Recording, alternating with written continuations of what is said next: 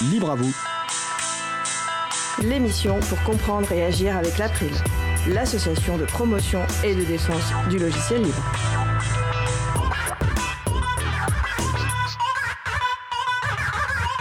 Bonjour à toutes, bonjour à tous. Les grandes entreprises de services du numérique et le logiciel libre. C'est le sujet principal de l'émission du jour avec les exemples d'Atos et de Soprasteria. Avec également au programme la chronique d'Isabelle Avani sur les journées du logiciel libre de Lyon qui se dérouleront ce week-end. Euh, les 2 et 3 avril 2022. Et également la chronique de Luc en fin d'émission sur la reconnaissance faciale. Soyez les bienvenus pour cette nouvelle édition de Libre à vous, l'émission qui vous raconte les libertés informatiques, proposée par l'April, l'association de promotion et de défense du logiciel libre. Le site web de l'émission c'est libreavou.org. Vous pouvez y trouver une page consacrée à l'émission du jour avec tous les liens et références utiles et également les moyens de nous contacter. N'hésitez pas à nous faire des retours, nous poser toutes questions. Nous sommes mardi 29 mars 2022, nous diffusons en direct, mais vous écoutez peut-être une rediffusion ou un podcast. Derrière mon micro, je suis Frédéric Couchet, délégué général de l'April. Derrière la vitre, avec ses doigts agiles, il légalise les volumes, il active les micros, il balance les sons, et si cette émission est agréable à l'écoute, c'est grâce à lui, mon collègue Étienne Gonu. Bonjour Étienne. Salut Fred. Nous vous souhaitons une excellente écoute. Cause commune, la voix des possibles, 93.1 FM et en DAB+, en Ile-de-France. Partout dans le monde sur causecommune.fm et sur l'appli Cause Commune. Pour participer à notre conversation, causecommune.fm, bouton de chat, salon libre à vous. Parler d'actions de type sensibilisation menées par l'April ou par d'autres structures. Annoncer des événements libristes à venir avec éventuellement des interviews de personnes qui organisent ces événements, c'est la chronique Le Libre fait ça comme de ma collègue Isabella Vanni, qui est coordinatrice vie associative et responsable projet à l'April et qui est en face de moi dans le studio. Le thème du jour, les journées du logiciel libre de Lyon, qui se tiennent les 2 et 3 avril 2022. Je te laisse la parole Isabella. Merci Fred. Bonjour à nos auditrices et auditeurs. Donc, les Journées du logiciel libre de Lyon, événement annuel majeur autour des libertés informatiques en France, reviennent le week-end des 2 et 3 avril, le week-end prochain. Et c'est une très très belle nouvelle après deux éditions annulées pour cause de Covid. Nous allons vous présenter plus en détail cet événement et notamment l'édition de cette année avec notre invité Stéphane Parnaquin, qui est membre du comité d'organisation des Journées du logiciel libre. Euh, Stéphane intervient normalement à distance via l'outil d'audioconférence libre Mumble. On va vérifier de suite qu'il est bien avec nous. Bonjour Stéphane. Bonjour Isabella. Je t'entends très bien, bonjour. Euh, les libristes, euh, c'est une bonne nouvelle, les libristes connaissent euh, très bien les journées du logiciel libre, autrement appelées JDLL, avec leur acronyme, mais ce n'est pas forcément le cas de toutes les personnes qui nous écoutent. Donc Stéphane, pourrais-tu s'il te plaît présenter les journées du logiciel libre de Lyon? Oui, bien sûr. Et eh ben, c'est un événement qui dure sur un week-end. Donc là, en l'occurrence, donc le week-end prochain, qui se passe dans une MJC et qui a pour but euh, de, de, proposer un certain nombre de conférences, d'ateliers, euh, de stands autour du ciel libre, euh, avec des interventions qui sont destinées soit au grand public, soit à des personnes plus techniques. Donc il y en a à peu près pour, pour tout le monde. Et donc c'est un événement qui existe depuis, depuis une vingtaine d'années et qui réunit plus de 1000 visiteurs chaque année. Je, disais tout, tout, au début que deux éditions des Journées du logiciel libre ont dû être annulées pour cause d'épidémie de Covid, donc en 2020 et en 2021. Euh, ça a dû être très dur à vivre, j'imagine, pour euh, l'équipe d'organisation, d'autant plus que la plupart des personnes qui organisent cet événement le font à titre bénévole, c'est important de le préciser. Euh, Stéphane, qu'est-ce que ça fait de pouvoir annoncer qu'une édition aura finalement lieu? Eh ben, ça fait très plaisir parce qu'effectivement, les éditions 2020 et 2021 n'ont pas eu lieu. alors qu'on les avait quasiment euh, qu'on les avait quasiment terminés. Euh, le, premier confinement a eu lieu 15 jours avant la date des, JDLL 2020, donc euh, beaucoup de travail jeté à la poubelle. et en plus, on a des gens qui nous ont rejoints fin 2019 dans l'organisation, et effectivement qui est, qui, est qui est composé essentiellement de bénévoles. Et donc on a des personnes qui travaillent sur, enfin c'est la troisième édition sur laquelle ils travaillent, et ils ont pas encore eu l'occasion de voir leur travail se concrétiser. ces personnes-là se sont pas découragées, c'est-à-dire qu'elles sont, elles sont restées les, pour, pendant toutes ces éditions. Oui, oui, c'est sûr que c'est sûr que, c'était il a, il a fallu un peu de courage pour ça et un peu de folie parce que on s'est lancé pour la troisième année de suite en se demandant si on allait aboutir à quelque chose et on est quand même content que ça aboutisse à quelque chose. Depuis euh, plusieurs années, les JDLL, les Journées de logiciel libre, ont lieu à la Maison pour tous. Tu l'as rappelé, Maison pour tous, salle des Rancy à Lyon. Il s'agit d'une MJC, donc Maison des jeunes de la culture. De ce fait, elle cible particulièrement les jeunes, mais elle est bien sûr ouverte à tout le monde. Euh, ce qui a son importance pour un événement comme celui des journées du logiciel libre, euh, n'est-ce pas Stéphane? Oui, euh, pour nous, c'est vraiment quelque chose d'important. Euh, il, y a, il y a plus de dix ans, effectivement, c'était dans, enfin, c'était sur un campus universitaire, les JDLL, et ça permet pas du tout de toucher le même public, parce que là, on était sur des, justement un événement qui était plus à destination de personnes qui baignent déjà dans l'informatique et dans le logiciel libre. Et là, le fait d'être dans une MJC, ça permet de toucher un public beaucoup plus vaste et d'avoir une programmation, enfin un programme qui est beaucoup plus varié et qui permet de toucher aussi bien bah, les personnes férues d'informatique comme euh, les personnes qui viennent, des personnes qui viennent en famille, puisqu'il y a aussi même des, activités pour les enfants, pour, euh, pour permettre euh, aux enfants bah, de jouer à des jeux vidéo libres ou de tester des, des logiciels libres et de et de commencer à, s'initier à l'informatique justement avec du logiciel libre. C'était en effet ma prochaine question. Qu'est-ce qu'on trouve aux journées du logiciel libre euh, cette année Pour tout nous dévoiler le programme, tu l'as déjà un petit peu anticipé. Il y aura des activités euh, ludiques pour les enfants, ce qui fait des journées du logiciel libre un événement adapté euh, pour toute la famille hein, finalement. et quoi d'autre? Alors, euh, on a des conférences, on a pas mal de conférences, une soixantaine de conférences euh, autour de, pas mal de sujets, donc ce serait impossible de tout, euh, de tout lister, mais globalement, le, programme exhaustif, il se, trouve sur le site des JDLL. Bah, si je me trompe pas, l'April est, est, présente à travers plusieurs interventions. Je confirme. on le dira plus précisément dans les annonces finaux de l'émission. Eh ben, parfait. Euh, mais on a après bah, des, associations qui viennent euh, présenter euh, des, projets qu'ils ont. On a par exemple aussi la, métropole de Lyon qui vient présenter des, leurs démarches autour de l'open data et de l'open source. on a un documentaire qui va être projeté qui, s'appelle LOL, une affaire sérieuse, qui a pour, pour objectif de présenter les enjeux du ciel libre mais au grand public. Euh, on a des interventions autour de l'écologie, on a euh, des sujets beaucoup plus techniques, enfin bref, il y, a, beaucoup de choses. On a des ateliers aussi pour, que, pour permettre aux, visiteurs de pratiquer avec les intervenants, donc devant des, ordinateurs. Euh, on a des choses bah, pareilles qui sont très techniques et des choses qui le sont un peu moins. Il y a de l'initiation à la programmation par exemple. et enfin, on trouve beaucoup de stands on a, on a, on a, on a la chance d'avoir à disposition un gymnase dans lequel on a une, une quarantaine de structures qui viennent présenter leurs projets, euh, que ce soit des, des associations, euh, des entreprises, euh, et donc avec qui il est possible d'échanger tout au long du week-end, puisqu'ils seront là tout le week-end. Donc des conférences et ateliers pour tous les goûts, hein, plus techniques, plus, plus grand public. il y aura aussi une install party, n'est-ce pas? Est-ce que, est-ce que tu, je te laisse expliquer ce que c'est? D'install party à notre public Bien sûr. Euh, on aura une salle dédiée à l'install party. Donc le, principe de, de l'install party, c'est pendant tout le week-end les visiteurs peuvent venir avec leur ordinateur et on a des bénévoles qui vont pouvoir les accompagner pour passer sur du logiciel libre, pour, leur, euh, pour voir si des logiciels qu'ils utilisent au quotidien qui ne sont pas libres peuvent être remplacés par des logiciels libres. Et donc euh, l'objectif c'est de les accompagner euh, là-dedans et qu'ils puissent avoir un moment d'échange avec des bénévoles qui ont, des compétences sur le sujet et qui puissent ensuite repartir avec l'ordinateur avec moins de logiciels propriétaires et avec plus de logiciels libres. Et euh, d'ailleurs, j'en profite pour dire que généralement, on a des, interventions de ce genre, enfin, il y a des interventions de, ce genre euh, toute l'année à la Maison pour tous, ce qui permet aussi d'assurer le suivi euh, des personnes qui sont venues au JDLL pour, pour basculer dans le monde du libre et qui se retrouvent pas abandonnées pendant un an jusqu'au prochain JDLL, ou pendant trois ans en l'occurrence, comme on l'a pu le voir ces dernières années. c'est important de le dire, donc il y a un lien très fort entre la Maison pour tous, Alderancy, et, le logiciel libre. Il y a vraiment une programmation très riche euh, pendant, toute l'année. Euh, avez-vous prévu la possibilité d'assister aux conférences euh, à distance? Je, pose la question parce que l'épidémie, hélas, c'est pas sûr que ce soit vraiment à la, fin. Et donc je me, je me demandais s'il y a éventuellement des, des possibilités de participer de quelque façon aussi à distance. Alors, euh, nous, les, bon, pour les JDL, euh, malgré le contexte, on, privilégie le présentiel parce qu'on a essayé l'année dernière de faire une édition en ligne et on se rend compte qu'on n'est pas bon pour ça.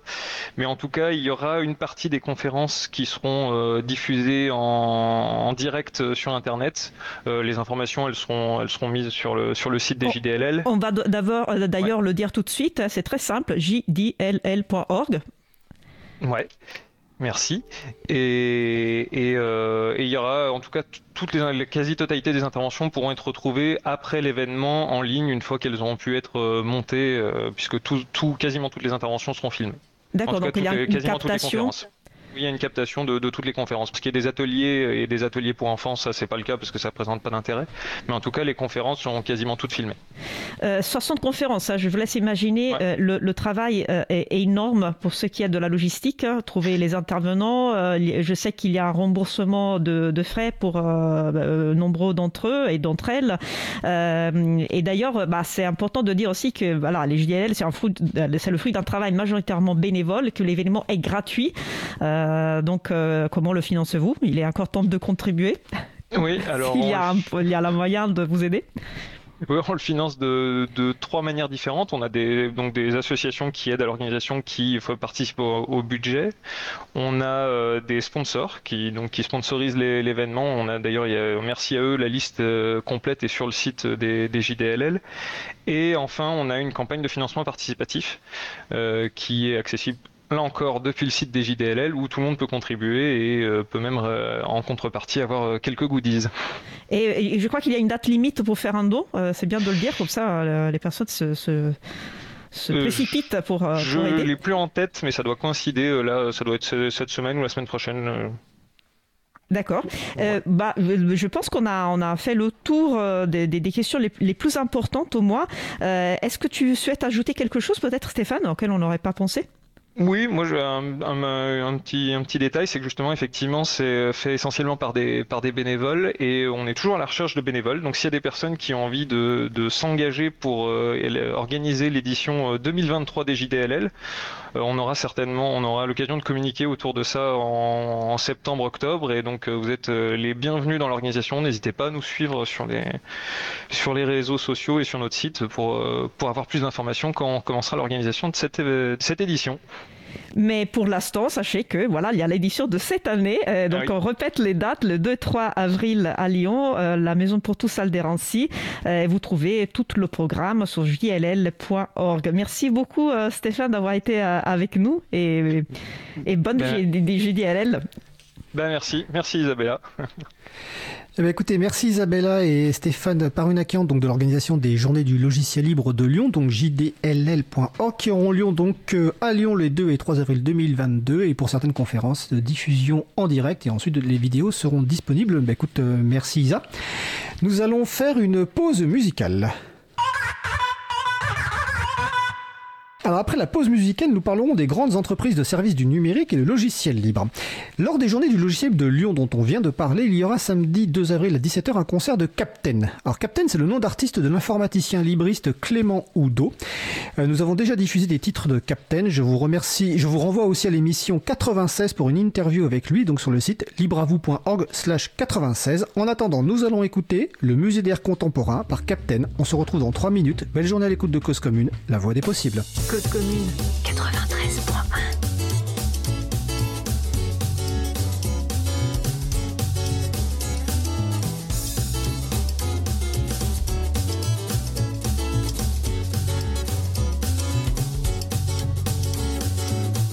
C'était l'hiver, le jour de la sortie scolaire, au musée d'air contemporain. La lutte des classes pour les professeurs qui menacent les gamins qui ne contemplent rien. On voyait dans des petites fenêtres des photos pas très nettes de l'état de l'air de la planète. Des animaux dans des bocaux, des armes dans des frigos. Et puis moi, je trouvais ça beau. Un guide austère nous dépeignait l'histoire de l'air. Période bleue, la période noire. Comme si la planète était une grande palette avec le trou de la couche de jaune. On voyait dans les petites fenêtres des photos pas très nettes de l'état de l'air de la planète. Des animaux dans des bocaux, des arbres dans des frigos. Et puis moi je trouvais ça chouette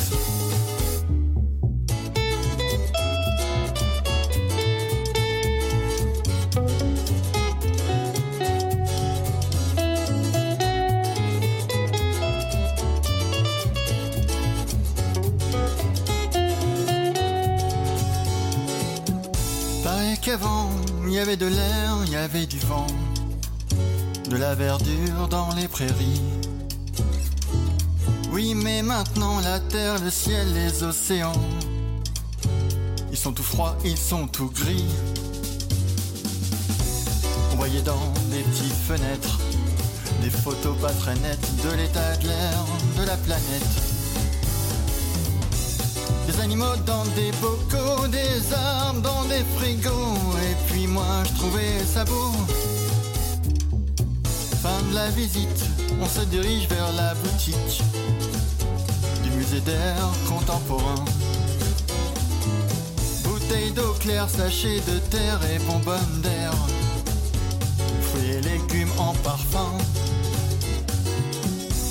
Voyait dans des petites fenêtres des photos pas très nettes de l'état de l'air de la planète. Des animaux dans des bocaux, des arbres dans des frigos. Et puis moi, je trouvais ça beau. Nous venons d'écouter le musée d'art contemporain par Captain disponible sous licence libre Creative Commons se partage dans les mêmes conditions CC by SA. Retrouvez toutes les musiques diffusées au cours des émissions sur causecommune.fm et sur libreavoue.org. Libre à vous, libre à vous, libre à vous. L'émission de l'April sur les libertés informatiques. Chaque mardi de 15h30 à 17h sur Radio Cause Commune, puis en podcast. Nous allons passer au sujet principal. Nous allons donc poursuivre par notre sujet principal qui va porter sur les grandes entreprises de services du numérique et les logiciels libres. Nos invités du jour, Gilles Lehoux, responsable de l'entité open source d'Atos. Bonjour Gilles. Bonjour Frédéric, bonjour à tous. Et François Bessaguet, directeur technique groupe de Sopra Steria. Bonjour François. Bonjour Frédéric.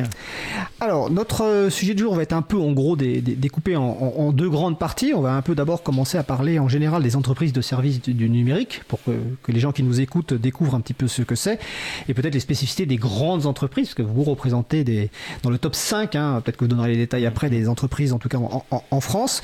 J'invite évidemment les personnes qui nous écoutent à nous rejoindre sur le salon web dédié à l'émission, sur le site bouton chat, ou sur le site libreavou.org. Alors première question, déjà une présentation euh, personnelle euh, rapide de chacun de vous. On va commencer par euh, François Bessaguet. Ouais, donc François Bessaguet, je suis donc directeur technique groupe depuis déjà euh, 2015 hein, sur Soprasteria. Et donc bah, j'ai travaillé pas mal sur des projets d'export hein, en Asie notamment. Et puis donc depuis effectivement 2015 suite euh, parce que la, société s'est transformée en 2015 hein, et euh, même depuis euh, 2008 en remontant un petit peu. Donc je, je pilote cette direction technique euh, à la fois sur la France et sur le groupe. hein. Et euh, donc euh, j'encadre les architectes, euh, je sécurise aussi la production hein, parce que les, les grandes entreprises euh, comme les nôtres hein, ont des responsabilités vis-à-vis des grands comptes hein, pour lesquels euh, nous travaillons.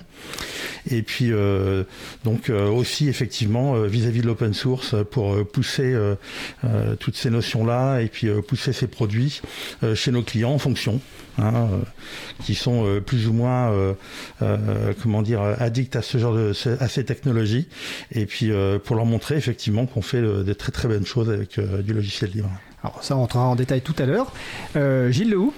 Oui, merci Frédéric. Donc euh, moi-même je suis euh, en charge de l'entité open source d'Atos comme tu l'as précisé. Euh, J'assure le pilotage de cette entité depuis 4 ans maintenant.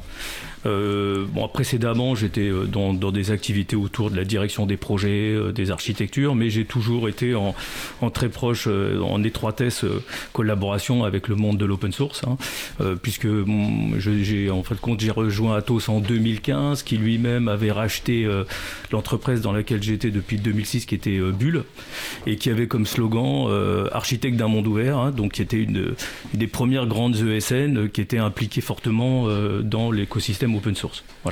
D'accord. Alors, on va faire la première partie. euh, Je suppose que les personnes qui nous, nous écoutent ne connaissent pas forcément le terme d'entreprise de service du numérique, ESN. Peut-être que les plus anciens ont entendu parler du terme ou se rappellent du terme E SS2I, Société de services en ingénierie informatique. Donc j'ai envie de vous poser une première question toute simple. C'est quoi une ESN, une entreprise du service du numérique? François Bessaguet. Ah bah, une entreprise de services du numérique, c'est une entreprise qui va offrir des services du numérique, hein, comme son nom l'indique. Et en fait, euh, plus que ça, c'est de la transformation digitale, hein, puisqu'effectivement, on, on s'aperçoit que le monde bouge, le monde euh, est de plus en plus euh, autour des téléphones, autour de l'interaction, on va dire, dynamique, hein, avec les différents services qui peuvent être offerts par les grands groupes que nous servons. Donc ce qu'on apporte effectivement à nos clients, c'est cette transformation digitale, c'est-à-dire de basculer du monde d'hier, entre guillemets, vers euh, les services de, de demain, où euh, par exemple, sur, euh, ça peut être des banques, ça peut être de l'aéroportuaire, ça peut être du transport, euh, d'avoir l'information immédiatement, euh, remise à jour en temps réel, hein, et, et leur apporter les services toujours plus facilement, de façon toujours plus fluide, et puis bah, avec les technologies du moment. Quoi. D'accord.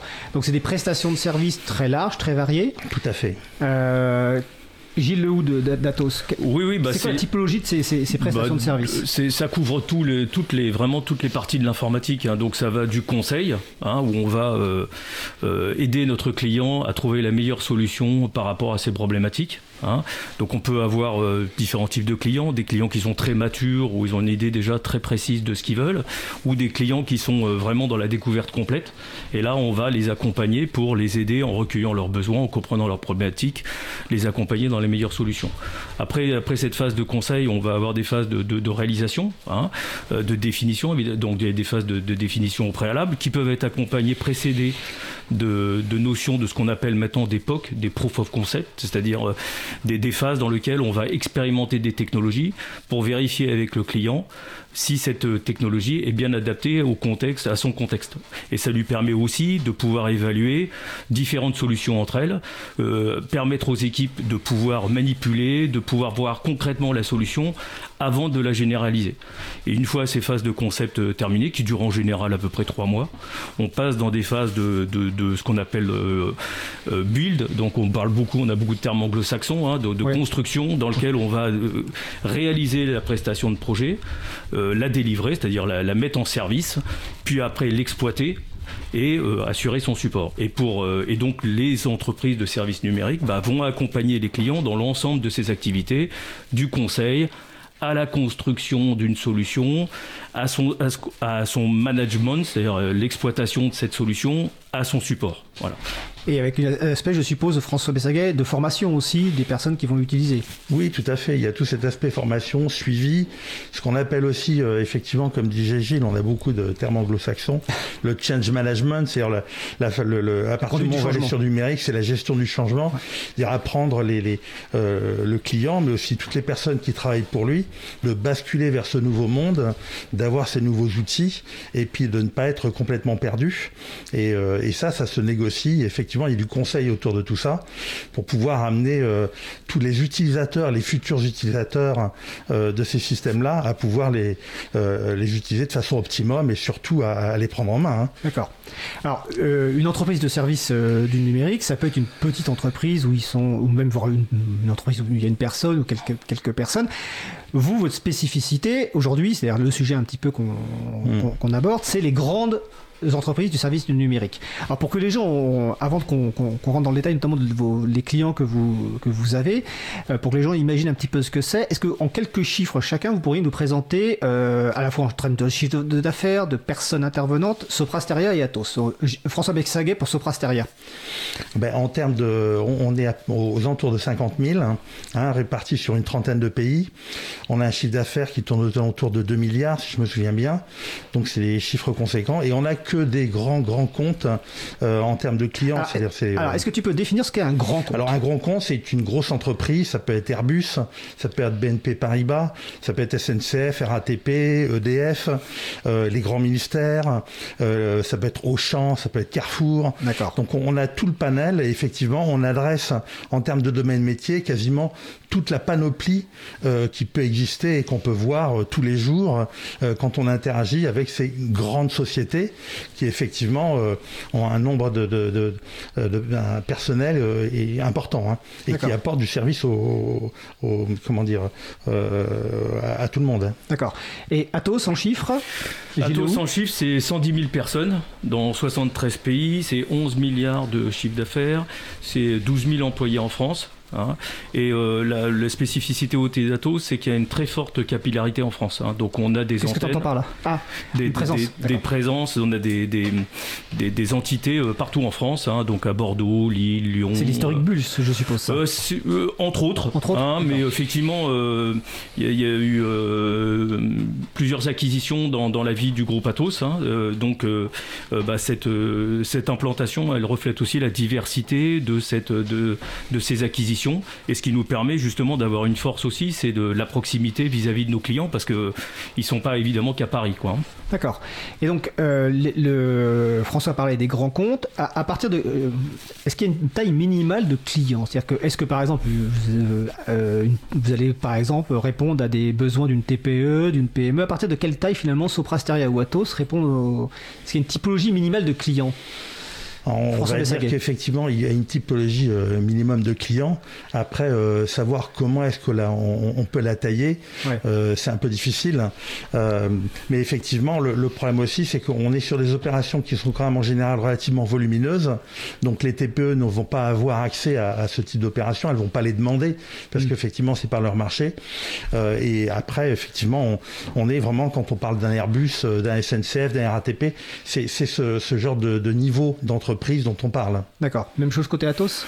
Oui, c'est en adéquation aussi au, chiffre d'affaires du client, pas, pas, au, pas au sens de son chiffre d'affaires structurel, mais par rapport au, business avec lequel il, recherche. Hein, donc nous, on fournit des projets de dimension industrielle avec une grande exigence de qualité de service, d'engagement, et souvent on parle de projets de plusieurs millions d'euros. Hein, et c'est sur ce type de, de projet qu'on va, euh, qu'on va qualifier un peu les, les, grands comptes, puisque c'est eux qui vont être en capacité d'avoir de, de, des demandes de ce type-là. D'accord. Alors au niveau fonctionnement économique, vous avez donc c'est de la prestation de services principalement, mmh. euh, ou plutôt bah, la question c'est pas, uniquement. alors, justement la question c'est quoi mmh. c'est quoi le, le, ou les modèles économiques des grandes SS2I Alors déjà Gilles Lehoux de, de bah, tu, tu, en as euh, plusieurs. Hein. Ouais, pardon. tu en as plusieurs. Hein. Tu as euh, donc le, le, principe même des grandes ESN, c'est de fournir la plupart du temps des projets au forfait. Hein, donc ça, c'est un des grands modèles. le, projet, au forfait, bah, c'est un projet dans lequel euh, on définit un tarif pour réaliser le projet avec le client dans les phases d'avant-vente, hein, de, définition d'offres. Et à partir de là, euh, l'entreprise est engagée à délivrer ce projet, peu importe le coût de la, réel de la solution. Donc euh, on prend des engagements de, délai et pour un, pour un montant pour un montant défini et ces charges à notre entreprise de délivrer dans les meilleurs, euh, euh, dans, les, dans les délais convenus, euh, les projets. Donc ça, c'est un type de projet et c'est surtout sur ce type de projet-là qu'on va retrouver les grandes ESN comme nous parce que prendre des engagements comme ça sur des projets de plusieurs millions d'euros, etc., bah, il faut déjà être en capacité de les mener mmh. à leur bien, d'avoir la qualité de service et d'avoir d'être d'être être capable de, réaliser ces, ces, types de prestations donc, et, et avoir la dimension pour réaliser ces, prestations. Donc ça c'est un type. Tu as l'autre type de, de prestation qui est euh, ce qu'on appelle l'assistance technique. Donc là, on va plutôt euh, être en accompagnement des clients en proximité, c'est-à-dire on va mettre des collaborateurs. C'est la sous-traitance, quelque part. C'est ce qu'on appelle un peu de la sous-traitance. Alors, tu as deux modèles. Tu as ce qu'on appelle les centres de service. Donc, les centres de service, tu des, des, des, équipes qui vont être euh, soit sur les sites du client, soit sur les sites de Atos, soit réparties, qui sont dans lesquels on va comme son nom rendre un service, qui sont pilotés par Atos et qui sont euh, pour réaliser des prestations. La sous-traitance, c'est plus un mode de management qui est euh, piloté par le, client, où il va, euh, le, collaborateur va être intégré dans les équipes du client pour réaliser un service donné. Après, tu as d'autres types de, de, de, services. Par exemple, Atos a la particularité d'être un, des seuls encore constructeurs d'informatique en France. Hein. donc on est premier en Europe sur les supercalculateurs. Et donc, ça, c'est l'historique bulle, en fait. Ça, c'est l'historique bulle, tout à fait. Donc, c'est vraiment une, un savoir-faire très fort qu'on a là-dessus. Et euh, on fait ce qu'on appelle des services managés. Donc, on fait de l'hébergement pour des clients. Donc, euh, les applications sont hébergées euh, dans les centres d'hébergement de, de, Atos. Et c'est les équipes d'Atos qui vont assurer l'exploitation de ces plateformes. Et donc, ça, c'est aussi un autre type de prestation. Et donc, Soprasteria, est-ce que c'est le même modèle économique, peut-être pas le C'est partie en, gros, le- c'est en gros le même modèle. Effectivement, on va du consulting jusqu'à l'exploitation, hein, avec, euh, bah, euh, comme disait Gilles, la partie ce qu'on appelle service manager, la partie build, euh, la partie aussi, comment dire, projet au forfait, hein, qui est très important parce que c'est c'est quand même très très emblématique de ce type de société, parce Oui. qu'effectivement, pour les réaliser, il faut quand même avoir les reins solides, parce qu'effectivement, on peut gagner effectivement beaucoup, mais on peut perdre aussi beaucoup. Hein. Et puis il y a aussi tout ce qu'on appelle portfolio management, c'est-à-dire la, la gestion des logiciels des entreprises. Vous prenez n'importe quelle grand, euh, grandes entreprises dont on parlait, ils ont des centaines, voire 1000, 2000 logiciels qui tournent pour différentes fonctions dans l'entreprise, et ils ont besoin de quelqu'un pour venir, un, pour maintenir ces logiciels de façon à ce qu'ils soient opérationnels euh, ben, quand ils en ont besoin, et très souvent 24-24 en fonction des, euh, des clients, mais aussi pour les faire évoluer, pour les faire avancer, pour pas les garder dans l'état où ils sont, et pour les faire avancer dans la transformation du numérique. Et ça, c'est un des modèles euh, dans lequel Soprasteria euh, est, est pas mal engagé aussi, que ça soit pour les pousser vers le cloud, puisque là, il y a des grandes transformations en ce moment. Donc, euh, le cloud, la transformation numérique, c'est vraiment les choses vers lesquelles on arrive en termes de conseils, en termes de build et, en termes de, maintenance et d'exploitation pour pousser nos clients et pour les aider à aller plus loin sur ce chemin-là. D'accord. Alors, je... Étienne regarde sur le salon web. je- C'est bon, euh, visiblement un petit problème en FM, mais c'est pas. On, on va continuer. hein. Tu parlais de logiciels, François. Ce sont des logiciels euh, internes aux entreprises, c'est ça?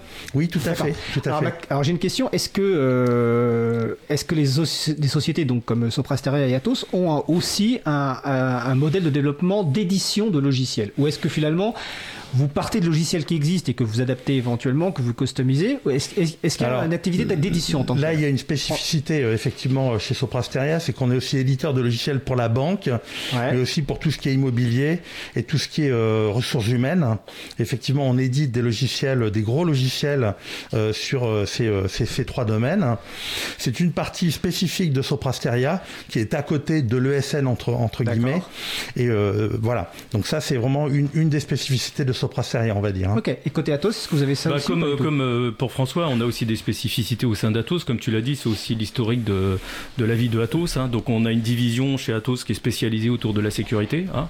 Et donc justement, on a toute une gamme de produits qu'on a, qu'on a développés, qu'on a créés et qu'on commercialise euh, sous, sous, la marque, euh, sous la marque Atos. Et comme je disais précédemment aussi, bah, il y a tous les super calculateurs, tous les, toute la partie informatique euh, qu'on délivre. Au terme applicatif, on a aussi quelques, quelques applications, mais c'est pas, hein, on est plus euh, connu, eux, reconnu sur la partie, euh, sur la partie euh, sécurité avec, euh, nos offres de sécurité ou de HPC évidemment. D'accord. Alors après, euh, Oui. le, le gros quand même de l'activité sur les logiciels, hein, c'est c'est ce qu'on appelle le métier d'intégrateur, parce qu'une ESN, c'est un intégrateur. Donc, Alors, le- explique ce que c'est qu'un alors un intégrateur. bah, comme son nom l'indique, on va intégrer des composants techniques entre eux, hein, c'est-à-dire on va prendre des briques logicielles pour en constituer un produit. Donc c'est là où il va y avoir toute la compétence de, de, de, de nos architectes, de nos experts, de nos solution managers, donc des gens qui vont lors de la lors de la phase d'avant-vente, hein, donc le- on cadre le besoin du client, etc. On va on va construire une solution et pour ça on va cho- choisir les meilleurs composants techniques pour répondre aux besoins de ce client. Et ces composants-là, évidemment, euh, quoi pas évidemment, mais ils nécessitent des adaptations, ils nécessitent d'être interconnectés entre eux. Et puis l'application, une fois qu'elle est conçue, il faut aussi qu'elle s'intègre dans le SI de notre client Un système d'information. le système d'information de notre client. Et pour ça, là aussi, il faut arriver à connecter cette application dans le système d'information du client. Et c'est là où l'intégrateur apporte toute sa valeur ajoutée. hein. c'est dans la constitution de l'application, dans son paramétrage, dans sa configuration, mais et également dans son intégration, donc, donc dans son dans son plugage, si on veut dire, hein, dans son interconnexion avec euh, le, le SI, de, le système d'information euh, de, de nos clients. D'accord. Donc François, là, euh, Gilles vient d'évoquer plusieurs finalement métiers au sein d'une d'une ESN. Mhm. Euh, alors, autant je pense que les gens euh, connaissent un peu le métier de développement logiciel, mais il a employé le mot architecte. C'est- quoi un architecte dans un système d'information? En fait, vous allez avoir énormément de composants. Euh, Gilles parlait d'intégration. Effectivement, on va arriver déjà des, des systèmes qui fonctionnent tout seuls. Maintenant, ça n'existe plus. Les systèmes sont forcément interconnectés avec des systèmes existants et avec l'extérieur. Donc forcément, il va falloir un moment, en fonction du domaine métier du client, euh, architecturer, c'est-à-dire prendre les bons composants et les mettre au bon endroit. Et ça, c'est le rôle de l'architecte. Et on s'aperçoit qu'en fait, par exemple, en fonction d'une banque, d'un transport, ou de l'énergie, ou, euh, ou d'un euh, euh, style, par exemple, comme Carrefour ou Auchan, les systèmes sont différents parce qu'on n'attend pas les mêmes choses de, ces systèmes d'information. On n'attend pas la même réactivité, on n'attend pas les mêmes volumes. les, les contraintes sont complètement différentes. Et c'est là où l'architecte va amener tout son savoir-faire et poser les bons composants où il faut en les interconnectant de la bonne façon, en prenant les bons, de façon à ce qu'in fine, on arrive à produire le bon résultat et que le client ait vraiment le résultat qu'il attend et que ça lui permette d'avancer dans son cœur de métier. Euh, typiquement, la SNCF, c'est dans le transport comme la RATP ou Auchan, euh, délivrer du produit et puis le vendre et puis euh, faire la gestion des stocks et, tout ce genre de choses. Et dans les banquiers, effectivement, euh, tout, ce qu'on peut imaginer euh, qu'il peut y avoir dans la banque. Donc le but à la fin, c'est le bon système pour le client afin qu'il ait vraiment le résultat qu'il attend. D'accord. Alors je viens de voir que ça vient de revenir en FM. On s'excuse pour le problème technique, mais qu'indépendamment de notre noté quand on le dit dans ce cas-là, mais en plus c'est vrai, il y a un problème sans doute de diffusion, mais en tout cas sur le web, ça, continue à se diffuser. Donc n'hésitez pas à nous rejoindre sur le salon web de, de, l'émission, hein, sur causecommune.fm, bouton de chat ou sur le site Libre à vous si vous avez envie de réagir ou poser des questions à nos deux invités, donc de Soprasteria et, et, et d'Atos. Donc là, on a un petit peu mieux vu, enfin, je pense un peu plus compris ce qu'est une entreprise du, du service du numérique euh, notamment effectivement euh, ce, métier d'intégration avec euh, donc des grands comptes qui ont des problématiques particulières, qui ont un métier particulier. Et effectivement, quand on parle de, quand tu parles de volume, François, on imagine bien que Carrefour avec des volumes, de, alors je sais pas combien ils ont de magasins aujourd'hui, et que euh, il faut intégrer toute la compta, etc. Effectivement, c'est quelque chose d'assez monstrueux sans doute. alors est-ce qu'il y a, parce que pour l'instant on n'a pas encore parlé de logiciel libre, on va y venir un petit peu, dans ce choix justement de composants, de logiciels que vous allez proposer, euh, comment s'intègre le, choix de logiciels, euh, on va dire privateurs sur boîte que vous allez intégrer, de développement interne que vous ou à façon que vous pouvez faire pour les clientèles, et puis finalement les briques logiciels libres qui existent. Comment s'intègre la stratégie euh, au, au, sein de vos entreprises aujourd'hui? On va commencer par bah, peut-être Soprasteria, François? Oui, donc là effectivement déjà ça dépend un peu des clients, hein, parce que les clients, ce sont des gros clients, ils ont un historique donc ouais. ils vont arriver, on va arriver dans leur environnement. Ils ont des habitudes, ils ont des choses qu'ils utilisent déjà. On peut pas euh, changer ça comme ça du jour au lendemain. On parlait de gestion du changement tout à l'heure. C'est complètement lié à ça aussi parce qu'ils ont des équipes qui vont pouvoir faire la maintenance de ces systèmes ou un, niveau d'exploitation. Donc on peut pas basculer comme ça euh, d'un type de logiciel à un autre. Par contre, effectivement, c'est notre rôle aussi de venir pousser les bonnes briques au bon endroit. Nous, on a une bonne connaissance aussi, et euh, de même Atos, hein, sur euh, la, qualité des logiciels libres sur certains composants spécifiques. Et en général, on les pousse quand même relativement fort, bien que en interne, par exemple, on a des solutions chez nous aussi de briques, comme Axway par exemple, qui sont une autre partie d'édition de Soprasteria, qui permet de, mettre en avant un certain nombre de composants plus orientés sur les, tout ce qui est digital. Hein mais euh, donc de pousser en avant ces composants et puis d'avoir l'habitude aussi de les intégrer puisque c'est ça derrière. Ce que les clients recherchent aussi c'est qu'on leur pousse le bon composant mais le composant qu'on a l'habitude d'intégrer qu'on a l'habitude de faire fonctionner avec un rythme ou des fréquences ou des volumes qui sont spécifiques et on sait que ça va ça va bien marcher. Et on va pas prendre n'importe quel produit au hasard en disant euh, bon bah sur étiquette il y a marqué que ça fait ça fait ceci ou cela et que ça va marcher. Il faut vraiment qu'on ait une bonne expérience une bonne connaissance euh, des logiciels qu'on va intégrer de façon à ce que euh, dans le, la solution finale, ça fonctionne de façon optimum et on revient à euh, bah, le, le, ce que le client et ce qu'il attend, c'est-à-dire un système qui a les bons temps de réponse, qui gère les volumes et qui lui permet de faire son travail tous les jours sans avoir de problème. D'accord. Alors, est-ce que, euh, je vais laisser Gilles commencer à répondre, après François tu répondras, est-ce que le critère logiciel libre, euh, au-delà de l'aspect de la qualité technique de l'outil, parce qu'on a bien compris évidemment que la qualité du, technique de l'outil importe, mais est-ce que le critère logiciel libre est un critère euh, en faveur du, du, choix du logiciel libre pour vos clients ou pour vos développements euh, ou pour votre intégration à vous? Ou est-ce que finalement, le fait que ce soit en logiciel libre, c'est pas si important que ça? Je parle bien le fait que le logiciel libre, ce soit une dynamique communautaire, contribution, etc. Euh, je pense pas que ça soit. Euh, bon, il y, a l'aspect un peu philosophique, hein, militantisme du logiciel libre. Dans, dans le monde de l'entreprise, on a deux, deux catégories de, de, de, de, de clients, on va dire. On a le secteur public, Hein, qui, a, qui a, qui a, des, qui a des objectifs euh, et qui a des devoirs surtout, des, des attentes euh, qui sont qui sont très spécifiques. Et il y a le monde, il y a le monde de, de le secteur privé. Mmh. Donc dans le secteur public, effectivement, il y a c'est les c'est les besoins, les engagements, les, les, ce que souhaite le client qui va plutôt tirer la solution technique qui va et donc c'est ça qui va tirer un peu le logiciel libre. Typiquement, on voit bien aujourd'hui les enjeux qui tirent l'open source, c'est la souveraineté c'est euh, l'interconnectivité, l'ouverture, euh, c'est l'innovation. Euh, donc des clients qui vont avoir comme, challenge d'avoir des problématiques très, importantes autour de la souveraineté, bah, typiquement le secteur public, hein, avec la protection des données, etc. On va plutôt se tourner sur des solutions open source, parce que dans l'open source, bah, justement la philosophie, c'est que le code est ouvert, donc il y a une transparence de, la constitution du, logiciel et donc à partir de ce moment-là, la notion de, on est capable de gérer le logiciel, on est capable de le maîtriser, on est capable de le faire évoluer et donc on, en prend une sorte de souveraineté. Et c'est ça qui va euh, militer pour aller dans cette direction euh, sur des secteurs publics. Sur le secteur privé, on est plus dans une, plus dans une échelle économique. Donc le, le, le, vecteur, ça va être plutôt euh, réduction de coûts, c'est ça dans ce sens-là? De, de coûts, tout à fait. Où là, euh, on plus, euh, on n'a plus la notion de licensing sur le, par rapport aux solutions éditeurs. Donc c'est plutôt de coût de licence. De coût de licence, merci, pardon, qui va tirer le, qui va, qui va tirer, qui va être l'élément moteur pour pour aller dans le dans les solutions dans les solutions privées. D'accord. Alors on va faire bientôt une pause musicale, mais sur cette question-là, François Bessaguet de, de Soprasteria. Bah, effectivement, on a une, une dichotomie entre les, euh, euh, les gros clients qui sont les ministères et les services publics et les services privés. Euh, cela dit, euh, effectivement, euh, l'objectif du client, in fine, c'est quand même la performance. Hein. Et puis le temps de réponse euh, en termes de support, hein, je ne parle pas en temps de réponse du système lui-même, c'est-à-dire comment est-ce qu'on va lui apporter la bonne solution au bon endroit, comment et, et, c'est ça en fait qui va le, qui va le déclencher quelque part, puisque en fait, in fine, l'objectif du client, c'est pas tellement la solution informatique. Ce qu'il veut, c'est que ça résolve son problème métier. Par exemple, la RATP, il veut que les trains tournent il faut que les trains tournent et qu'il n'y ait pas d'arrêt. Euh, la SNCF, c'est pareil. Euh, on parlait des banques, on parlait des, euh, des, grandes entreprises comme Auchan et puis Carrefour, EDF, tout ça.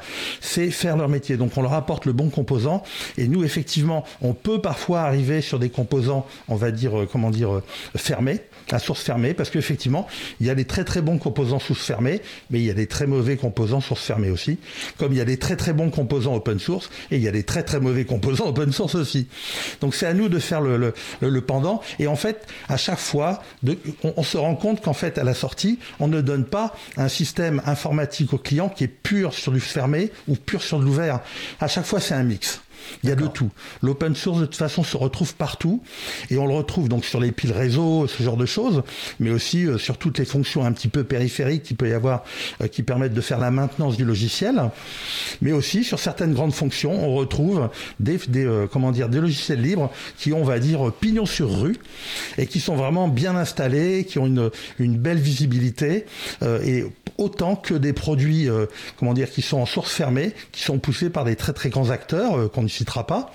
Tu peux les citer, si, si. Bah, euh, on va citer, euh, bah, c'est des IBM, des choses comme ça, euh, des Oracle, qui ont des très très bons composants aussi, mais qui sont concurrencés aussi. Et, ah, justement. Est-ce que tu peux citer un ou deux concurrents justement? bah, Typiquement, sur de l'Oracle, on a du Postgre, pas forcément sur. Alors c'est de la base de données, on va dire. Tout à fait, c'est de la base de données. C'est pas forcément sur toutes les, les utilisations, mais sur certaines utilisations, ils sont concurrents. Et c'est ça, cette concurrence, parce que ça permet de pousser un petit peu Oracle dans ses retranchements, la communauté Postgre pour essayer d'avancer, parce qu'on s'est aperçu qu'il y a quelques années, ils avaient quelques petites faiblesses, par exemple. Mmh. Et maintenant, ils sont revenus, ils sont arrivés avec des choses plus performantes. Donc euh, vraiment, il y a une, émulation euh, et, il y a cette philosophie derrière aussi qui, permet effectivement, qui euh, rajoute un petit plus quand même, qui vis-à-vis, par exemple, de nos, de nos développeurs, est vraiment un plus parce que ça, apporte un, un supplément d'âme, on va dire, quelque part. Ah bah écoute, juste avant la pause musicale, c'est un très bon terme, et on parlera tout à l'heure d'ailleurs des, des, équipes internes, notamment du recrutement et du rôle que peut jouer la, motivation logicielle libre. On va d'abord faire une pause musicale. Alors c'est une pépite découverte sur le fil, euh, sur le site, excusez-moi, au bout du fil.com. Evan Finch est un youtubeur, musicien et producteur américain, aujourd'hui installé à Taipei, euh, Taïwan. Euh, sur sa chaîne YouTube, il publie des vidéos dans lesquelles il filme sa propre réaction à l'écoute de nouvelles sorties musicales avec des genres pop, dans le genre pop punk. Euh, post-hardcore ou encore euh, Erno Rap, ne me demandez pas ce que c'est. Bien que sa chaîne YouTube représente la majeure partie de son activité sur le web, il publie une, à deux vidéos par semaine. Evan Finch n'est pas seulement un critique musical, il est également musicien. Il chante, pratique la guitare et produit sa musique originale sur ordinateur. Nous allons donc écouter The Fugitive par Evan Finch. On se retrouve dans 2 minutes 30. Belle journée à l'écoute de Cause Commune, la voix des possibles. Cause Commune 93.1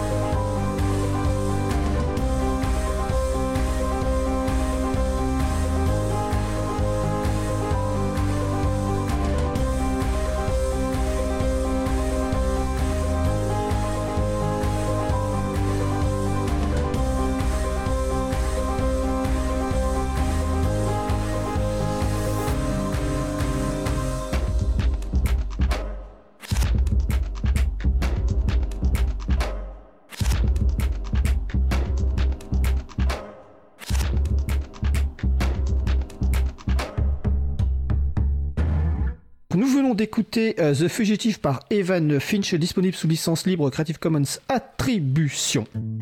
Retrouvez toutes les musiques diffusées au cours des émissions sur causecommune.fm et sur libreavoue.org. Libre à vous, libre à vous, libre à vous. L'émission de l'April sur les libertés informatiques. Chaque mardi de 15h30 à 17h sur Radio Cause Commune, puis en podcast. En introduction, j'ai dit tout le bien que je pensais du réalisateur du jour, Étienne. Et... Mais ceci dit, euh, nos invités sont tellement passionnants qu'on discutait encore hors antenne pendant la pause musicale et on n'a pas remarqué qu'en fait ça avait repris. Donc c'est plutôt nous qui nous, nous excusons. Donc nous poursuivons notre discussion qui porte sur les grandes entreprises de services du numérique avec euh, François Bessaguet de Soprasteria, Gilles Lehoud d'Atos. Juste avant la pause musicale, euh, François Bessaguet parlait d'un supplément d'âme avec le logiciel libre, notamment pour les équipes en interne. Donc on va un, petit peu poursuivre. ESN, c'est donc entreprise de services du numérique. Donc c'est un terme qui a, remplacé l'ancien terme de SS2I, société de services en ingénierie et en informatique. Quand je travaillais à Capgemini, c'était le terme qui était il y a 20 ans euh, utilisé. il y a un autre terme qui, s'est développé depuis quelques temps aussi, euh, qu'on va employer qu'une seule fois l'acronyme, c'est ENL, entreprise du numérique libre. Donc en gros, ce sont des, là des sociétés de services qui sont spécialisées dans le logiciel libre donc ils sont plutôt de taille beaucoup plus réduite. Hein. C'est, plutôt TPE, PME. Peut-être que la plus grosse doit avoir peut-être 200 ou 300 personnes, et encore, je ne sais pas. Peut-être que Gilles me corrigera. Hein. Euh, donc ces entreprises-là sont spécialisées dans le logiciel libre. Et la question naturelle qu'on peut se poser, c'est euh, quelle relation entretiennent les grandes ESN, telles que Sopra Steria et Atos, avec ces entreprises du numérique libre? Euh, Qui veut commencer? Euh, je peux commencer. Euh. Ah bah, François en Déjà, euh, on parlait de NL, tu disais qu'effectivement, il y a les SS2I avant, et il y avait les SS2L avant. Oui, les sociétés services, services dans le logiciel libre. Effectivement, on a quand même beaucoup travaillé avec ces sociétés-là. Le, le, le, le, positionnement d'une grosse entreprise comme Soprasteria ou, ou Atos, hein, en fait, c'est d'être généraliste. On arrive, on est capable d'aborder le système informatique dans son entier, entièreté, hein, de A à Z, que ça soit du conseil jusqu'à la, à, la maintenance, l'exploitation, alors que les petites entreprises type NL, elles sont plus pointues sur un panel de logiciels beaucoup plus réduit, sur des fonctions plus réduites. Et là, nous, le, rôle qu'on a, c'est aussi de faire appel à elles pour dire, ben voilà, là, on a un problématique, là, on a quelque chose de spécifique, et là, on va pouvoir faire appel à une NL plus, euh, plus particulièrement pour pouvoir nous aider en collaboration à traiter le problème et à travailler. Donc, c'est pas vraiment les mêmes marchés on ne se marche pas forcément sur les pieds. C'est-à-dire que Enfin, euh, Gilles pourra le dire. on est plus complémentaires. Exactement. Jamais on a été mis en concurrence avec une ENL. Ça n'existe pas. On, aborde des marchés qui sont énormes. On parlait de, tout à l'heure de millions. Une ENL ne va pas aborder ce genre de marché parce qu'elle sait très bien que si ça se passe mal, ça va être très compliqué. Elle va mettre la clé sous la porte la plupart du temps. Alors qu'une grosse entreprise comme Soprasteria, c'est sûr que ça va pas être forcément amusant, mais on va s'en sortir. Donc on le fera. Et le client, c'est pour ça aussi qu'il vient nous voir c'est qu'il sait que quoi qu'il se passe, quoi qu'il arrive, on fera le travail jusqu'au bout. Alors, donc si je comprends bien, et après je poserai une question spécifique à Gilles Lehou sur un mhm. marché particulier, euh, une ESN, grande ESN comme Soprasteria ou Atos ou une autre, hein, euh, ponctuellement peut se dire sur un marché qu'elle a, qu'elle a gagné, donc un, grand marché sur lequel une mhm. entreprise de numérique libre ne peut pas forcément répondre, mais par contre elle va faire appel ponctuellement à une, une de ces entreprises si elle a une expertise forte sur ce métier, sur ce code-là, qui n'est pas le, qui, que, pour laquelle Soprasteria n'a pas forcément cette expertise, ou qu'elle veut s'appuyer sur quelqu'un qui est encore peut-être plus proche de la communauté, justement pour pouvoir contribuer au code. Tout à fait, plus proche de la communauté, plus pointu. Euh, après, c'est pas forcément que ponctuel, hein, ça peut être sur une longue distance. D'accord. Euh, et puis, euh, bah, le but du jeu, c'est de les, les, faire travailler aussi euh, là-dessus. Et puis, parce qu'il y a une vraie reconnaissance de la part des grosses ESN de l'apport technologique et technique de ces petites entreprises sur un certain nombre de, de produits et sur un certain nombre de spécificités. D'accord. Alors Gilles Lehoud d'Atos, Gilles j'ai une question particulière sur un grand marché que Atos a remporté récemment justement en partenariat avec euh, des entreprises du numérique libre. C'est le fameux marché de support interministériel. Alors c'est de, ça doit être 350 350 euh, logiciels, oui, tout à fait, open source. comment s'est fait rapidement la réponse à cet appel d'offres pour associer à la fois Atos et des entreprises du numérique libre? Bah, si tu veux, on est arrivé au, au, constat que euh, évidemment pour pour assurer le support de 350 logiciels libres, même même si on est 110 000 personnes chez Atos, euh, on, a, on va avoir des, des, difficultés à pouvoir avoir une expertise de niche sur certains logiciels. Donc c'est ce que disait euh, François. Hein. Donc typiquement, euh, pour répondre, parce que tout l'enjeu c'est toujours de, la satisfaction client, d'être capable de fournir des offres qui sont vraiment pertinentes à nos clients, on s'est dit que la meilleure façon d'arriver à ce résultat-là, c'est d'avoir d'associer bah, les meilleurs dans leur catégorie. Donc les meilleurs dans leur catégorie, bah, comme le disait François, c'est capacité de Atos à, gérer, euh, d'être un généraliste, hein, donc d'avoir beaucoup de compétences partout en France. et on a aussi évidemment des, capacités euh, très pointues sur certains logiciels open source, mais pas sur un ensemble de, ces 350. Donc ce qu'on a fait, c'est euh, qu'on s'est associé avec un certain nombre d'acteurs de, la communauté open source. Donc nous déjà, on a fait une première démarche, c'est que on a changé notre philosophie aussi sur l'open source. C'est-à-dire que jusqu'à une certaine époque, on était plutôt un utilisateur de l'open source. Voilà. Euh, maintenant, ce qu'on a décidé, c'est de, s'impliquer plus fortement dans l'open source et d'arriver à avoir une expertise et d'être intégré dans les communautés. Donc cette, cette approche par ce marché-là, c'est une première approche pour, pour créer cette, cette intégration dans la communauté. Pour ça, on, est devenu adhérent du CNLL, le Conseil national du logiciel libre.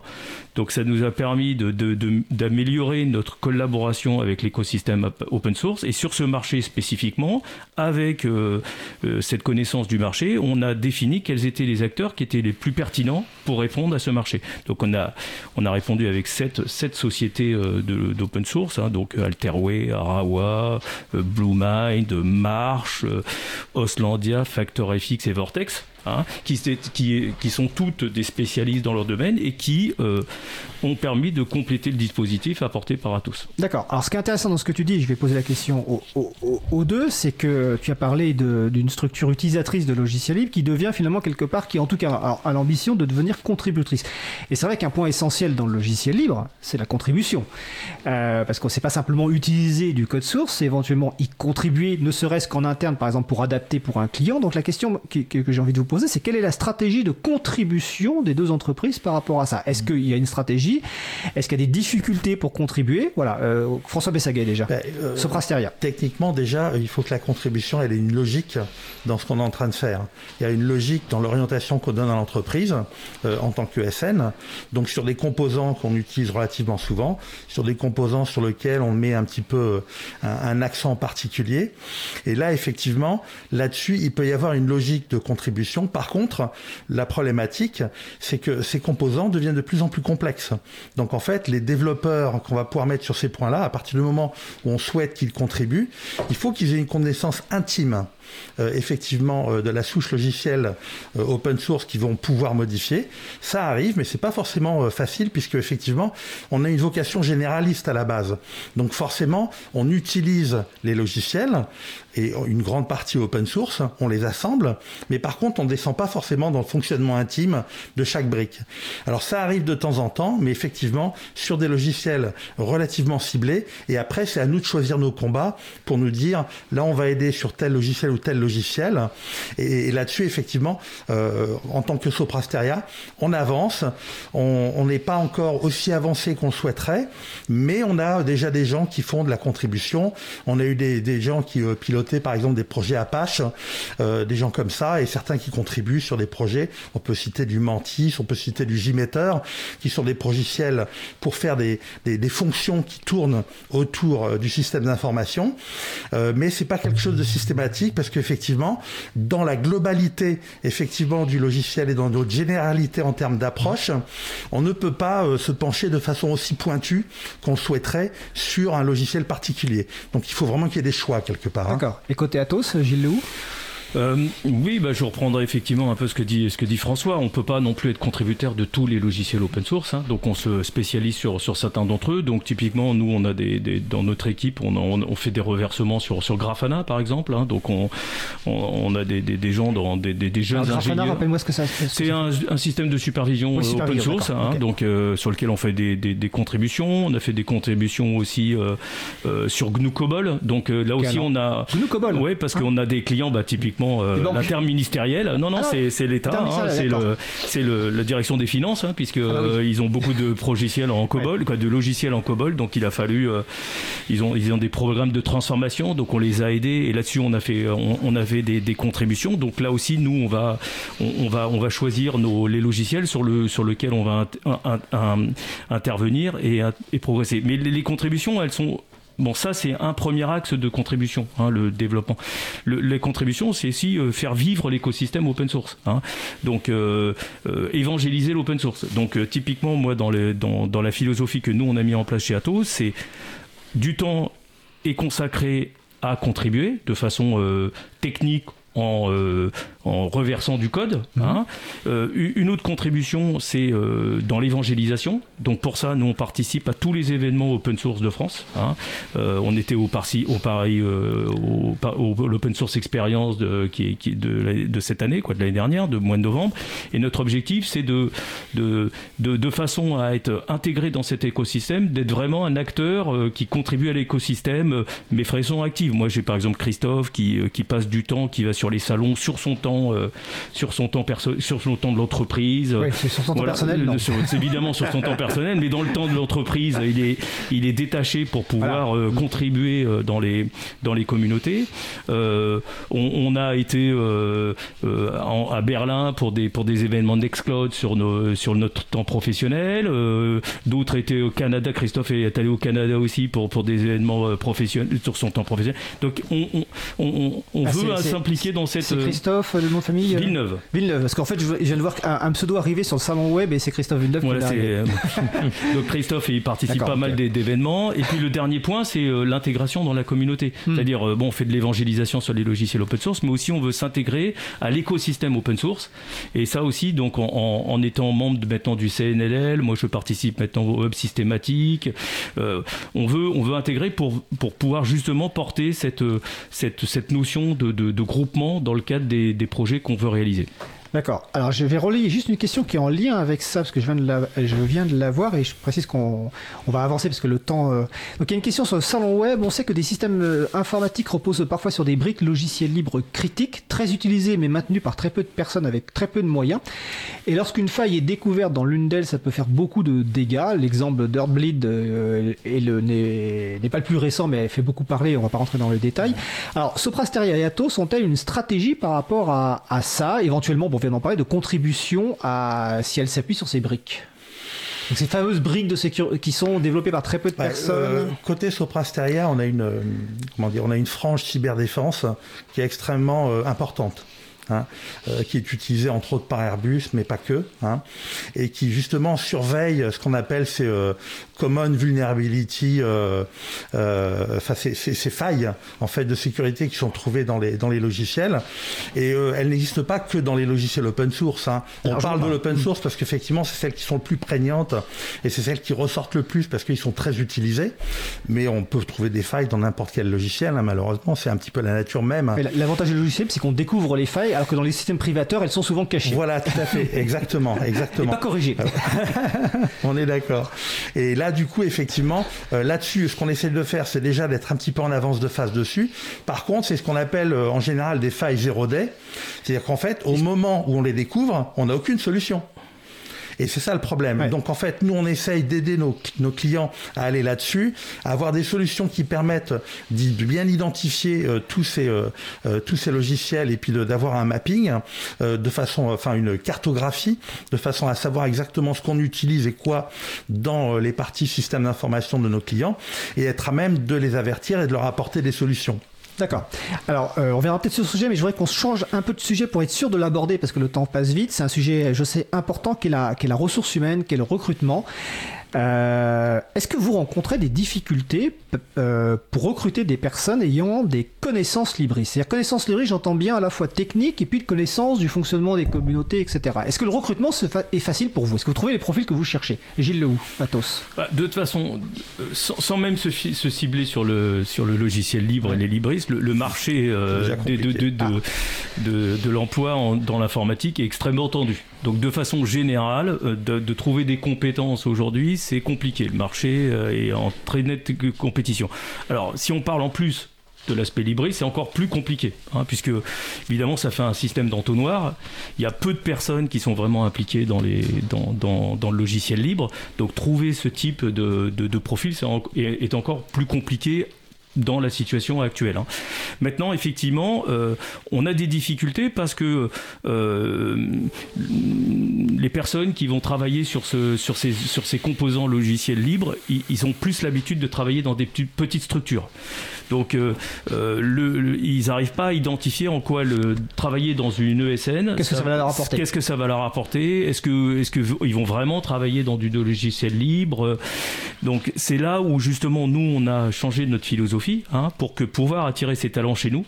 Hein, pour leur démontrer que on, fait des contributions, on, fait des actions et, et, montrer, et démontrer l'avantage de, des ESN. Parce que L'avantage des ESN, c'est aussi d'apporter une dimension à certains projets.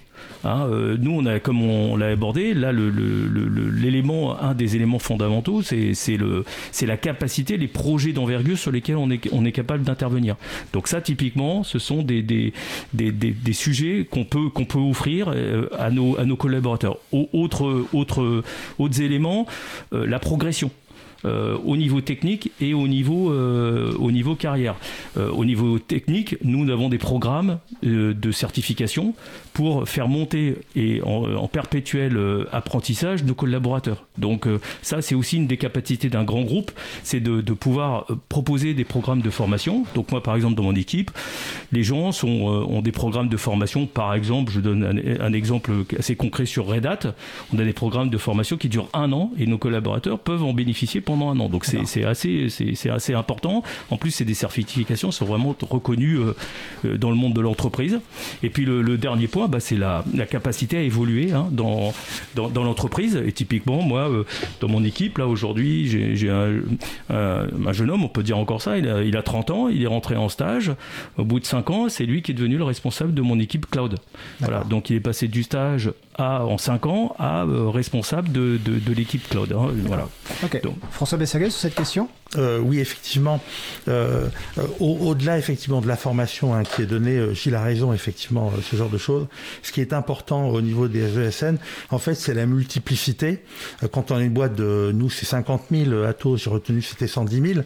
Forcément, on a un nombre de projets qui est énorme. Donc forcément, pour quelqu'un qui vient avec une volonté de travailler dans certaines comment dire solutions libres qui sont ciblées, hein, parce qu'effectivement, on va pas non plus euh, comme je disais tout à l'heure, on, fait des choix hein, sur certains trucs. Euh, c'est plus facile de lui trouver des projets qui vont tourner autour de ces composants-là que quand on est une petite ESL euh, e ou ENL, pardon, qui va avoir deux, trois projets et puis bah, une fois qu'on est sorti de là, c'est un peu compliqué.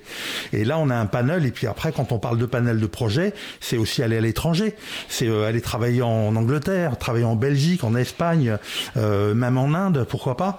Et puis ce genre de choses. Donc franchement, ça permet d'avoir une ouverture euh, qui est importante et puis de pouvoir leur garantir effectivement d'être relativement stable sur un certain nombre de technologies, même si même à notre niveau, c'est pas forcément toujours évident. Mais pour UNL, là, je pense que c'est carrément impossible. Alors, je vais avoir après une question sur la diversité, mais une, question avec une réponse rapide si possible. Dans une, dans une entreprise de numérique libre, par contre, l'un des avantages, la taille humaine réduite peut être un avantage, mais surtout, il y a la garantie quasiment de, de faire que du logiciel libre ou de travailler que sur des composants libres. Est-ce que quelqu'un qui candidate et qui arrive chez Soprasteria ou chez Atos, cette personne a-t-elle cette garantie de ne pouvoir faire que du logiciel libre? Ou pas?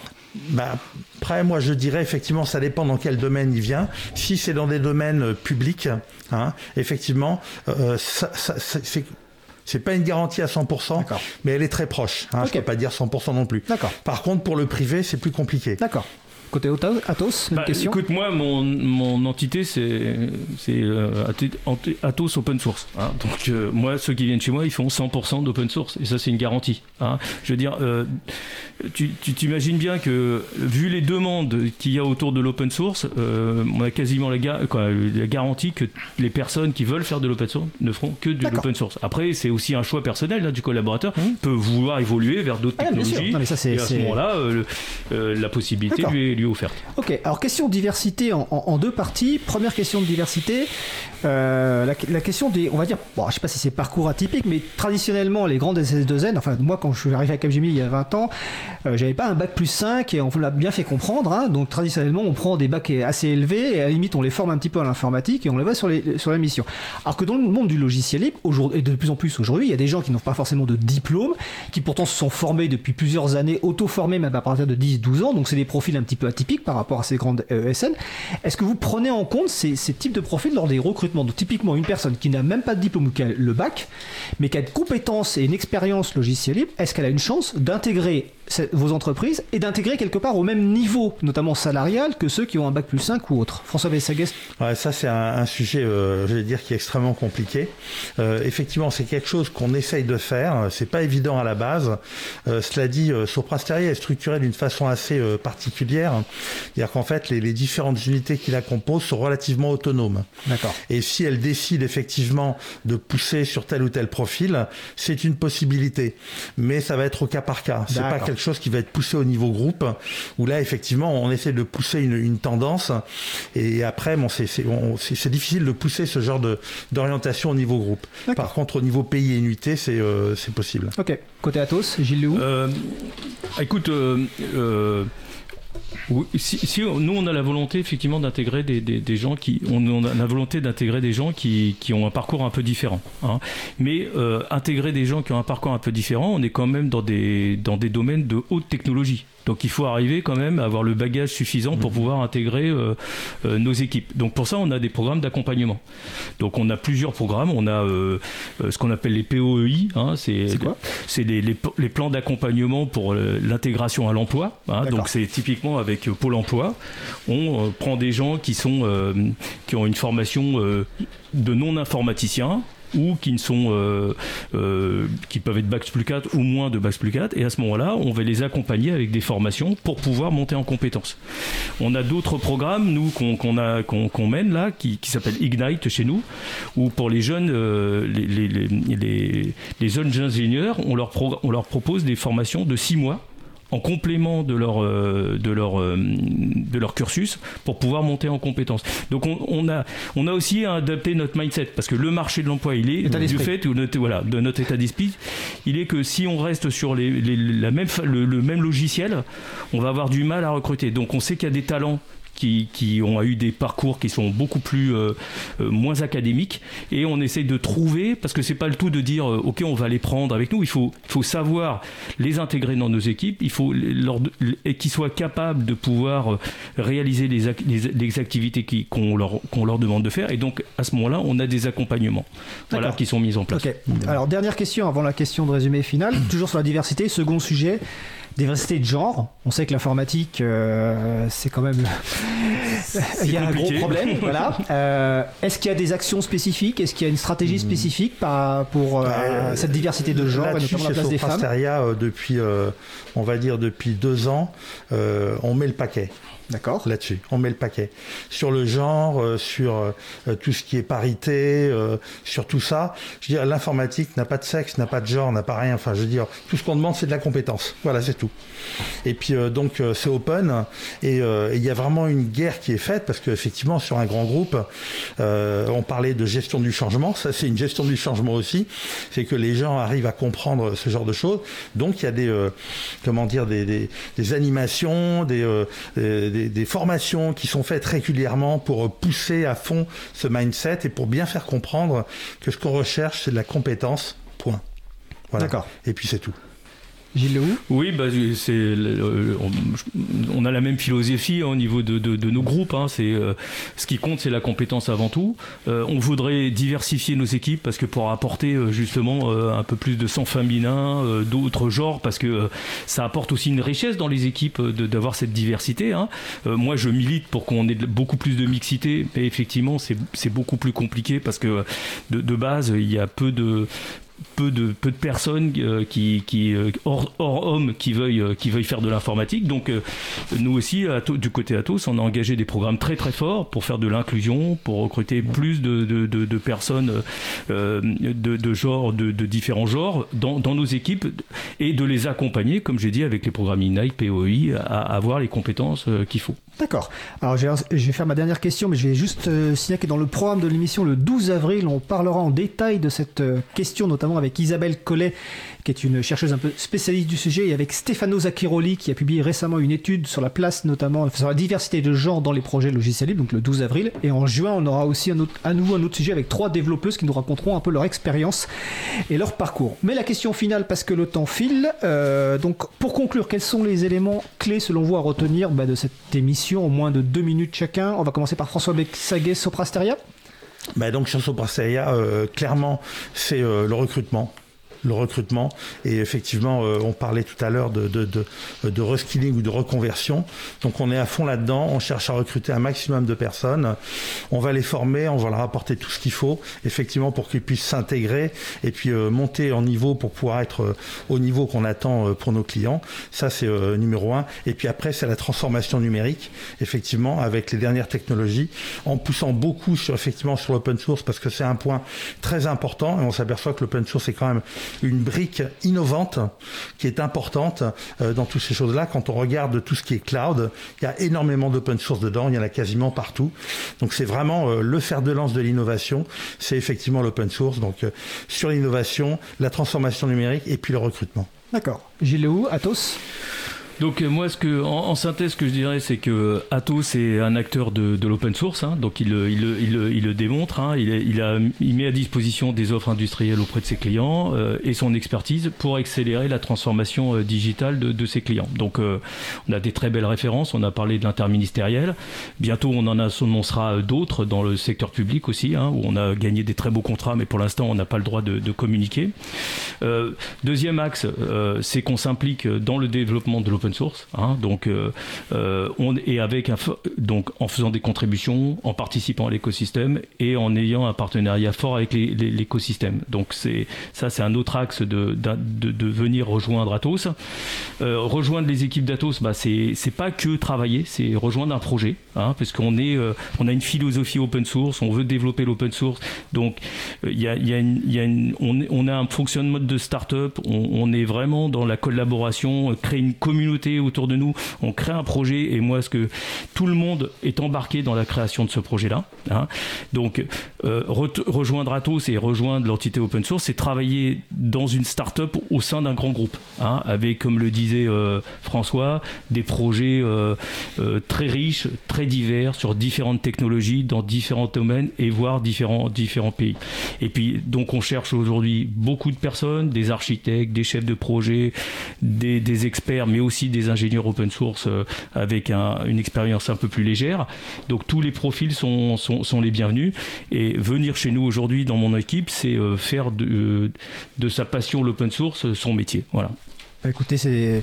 on a bien compris que le recrutement est un point clé. On a oublié de préciser que dans les, le, soutien ou les contributions euh, de, de Soprasteria au logiciel libre, il y a le soutien à l'April, hein, parce que Soprasteria est membre de l'April depuis plusieurs années.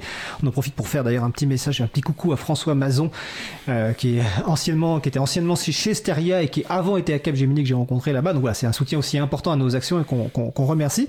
Donc notre sujet, c'était donc les grandes entreprises de services du numérique et le logiciel libre, donc avec euh, François Bessaguet, qui est donc directeur technique groupe de Soprasteria, et Gilles Lehou, qui est responsable de l'entité open source d'Atos. Je vous souhaite une belle fin de journée.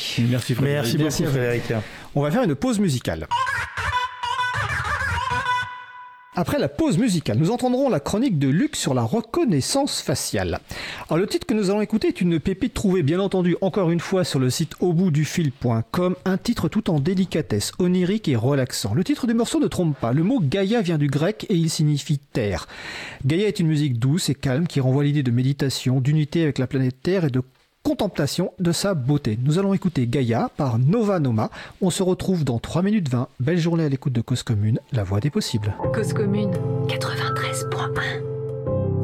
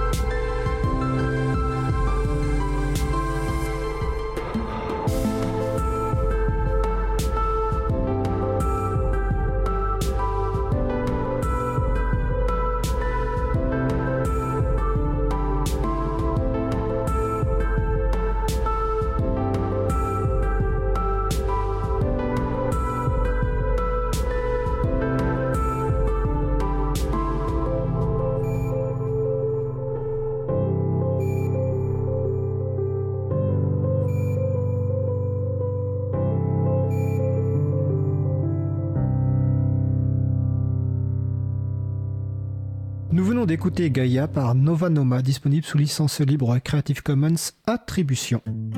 Retrouvez toutes les musiques diffusées au cours des émissions sur causecommune.fm et sur libreavoue.org. Libre à vous, libre à vous, libre à vous. L'émission de l'April sur les libertés informatiques. Chaque mardi de 15h30 à 17h sur Radio Cause Commune, puis en podcast. Nous allons passer au sujet suivant.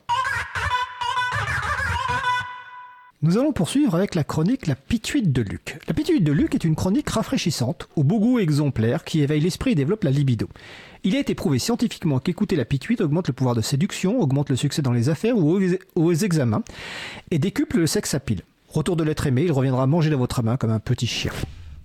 La chronique du jour est intitulée La vue claire et porte sur la reconnaissance faciale.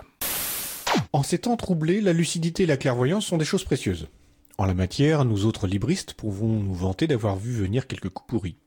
Je me souviens de ces gens qui nous traitaient de parano quand on avait pesté en apprenant à quel point les militaires utilisaient Microsoft pour jouer avec leurs trucs stratégiques.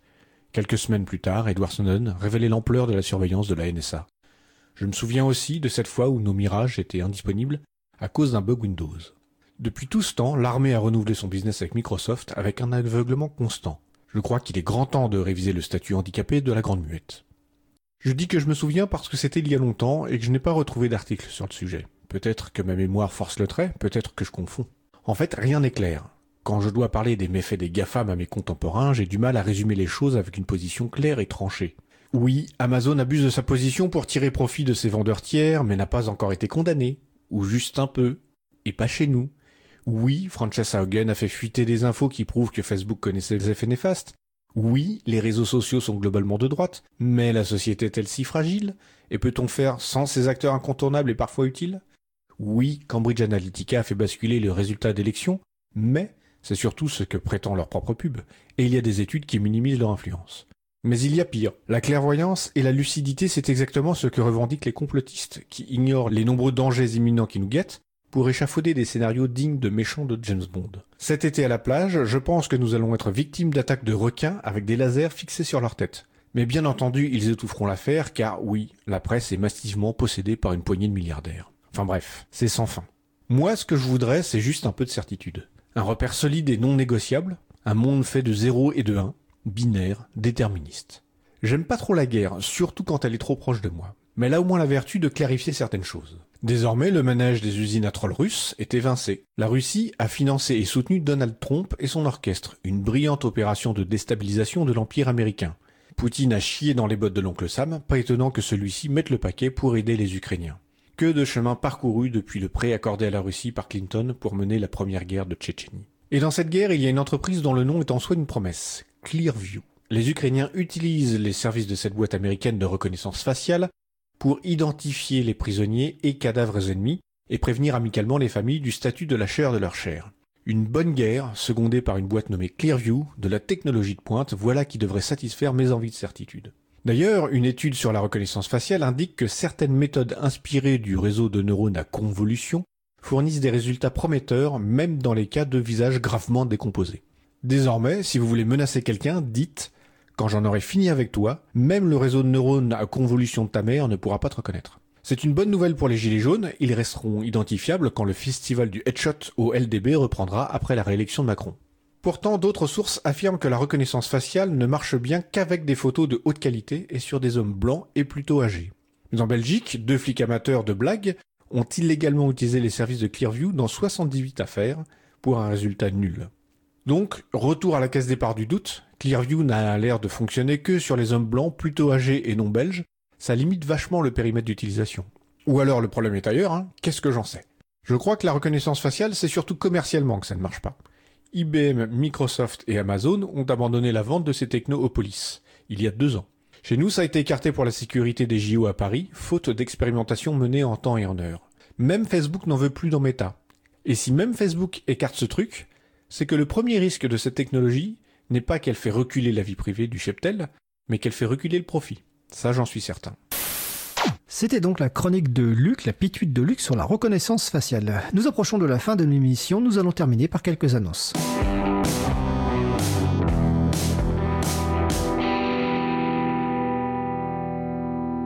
En début d'émission, donc, ma collègue Isabella a consacré sa chronique euh, aux journées du logiciel libre de Lyon, qui donc se tiendront les 2 et 3 avril 2022. C'est un des événements importants autour du logiciel libre et c'est le retour après deux ans d'absence. L'April y tiendra bien entendu un stand et vous pourrez également y entendre une conférence justement de ma collègue Isabella, promouvoir le libre à la radio. Je vous laisse deviner le thème. Il y aura ainsi également une conférence sur le logiciel Bénéva Libre pour la gestion du bénévolat valorisé, animée à la fois par euh, Isabelle Lavani et Laurent Costi, qui est un administrateur de l'April. Et le dimanche, il y aura une table ronde se défendre dans le monde numérique à laquelle participeront deux bénévoles de l'April. Et pour rappel, un concert de Captain le samedi à 17h. Captain, qui est un artiste libriste et également informaticien sous le nom d'artiste de Clément Oudot. Le site de JDLL, c'est jdll.org. Un concert pour les 10 ans de la journée de création musicale Zik libre en bib, c'est-à-dire les, logiciels, la musique libre dans les bibliothèques. Donc c'est des créations partagées sous licence libre. Ça se passera à l'escapade, donc l'espace Legofik à Passé. Euh, vous trouverez les informations sur le site ziclibreambib.fr ou sur le site libreavou.org sur lequel il y a les références. À Paris ce samedi 2 avril, comme chaque premier samedi du mois de 14h à 18h, des bénévoles passionnés de logiciels libres se retrouvent au carrefour numérique de la Cité des Sciences et de l'Industrie pour une fête d'installation de distribution libre ainsi que des ateliers et des conférences entrées libres et gratuites, le site premier-samedi.org. La Fondation pour le logiciel libre a remis ce week-end ses prix du logiciel libre qui sont décernés chaque année à des personnes ou groupes qui ont apporté une contribution significative, significative à la cause de la liberté du logiciel. Trois lauréats cette année. Euh, Paul Egert qui a contribué à plusieurs projets, euh, à plusieurs logiciels libres du projet GNU, GNU qui est un projet fondateur du logiciel libre. Un prix également a été remis au projet Secure Repairs, une association de professionnels travaillant dans l'industrie de la sécurité informatique et qui ont pour cause de soutenir le droit de réparer les appareils et les logiciels.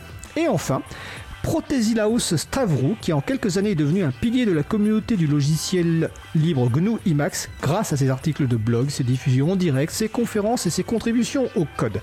GNU Emacs est un éditeur de texte extrêmement personnalisable, extensible et peut faire à peu près tout ce que vous voulez, y compris des choses qui n'ont rien à voir avec un éditeur de texte classique, comme gérer ses courriels, naviguer sur Internet, lire des documents PDF, jouer à des jeux. Euh, j'utilise intensivement GNU Emacs, donc toutes mes félicitations à Protesilaos Stavro et également à Paul Egertz et Egert et à Secure Repairs. Et je vous invite pour finir à consulter le site de l'agenda du libre, agendadulibre.org, pour trouver des événements en lien avec les logiciels ou la culture libre près de chez vous et notamment les événements qui se reconnaissent dans le cadre de notre initiative Le Libre en Fête. Notre émission se termine. Je remercie les personnes qui ont participé à l'émission du jour.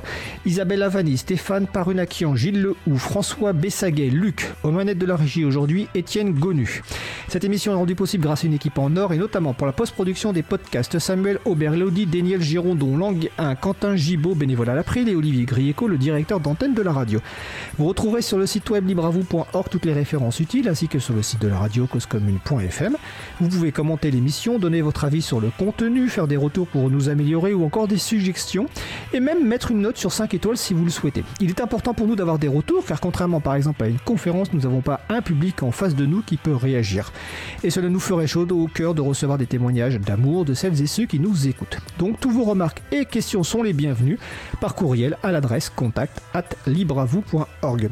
Nous vous remercions d'avoir écouté l'émission. Si vous avez aimé ces émissions, n'hésitez pas à en parler le plus possible autour de vous et faites connaître également la radio Cause Commune, la voix des possibles.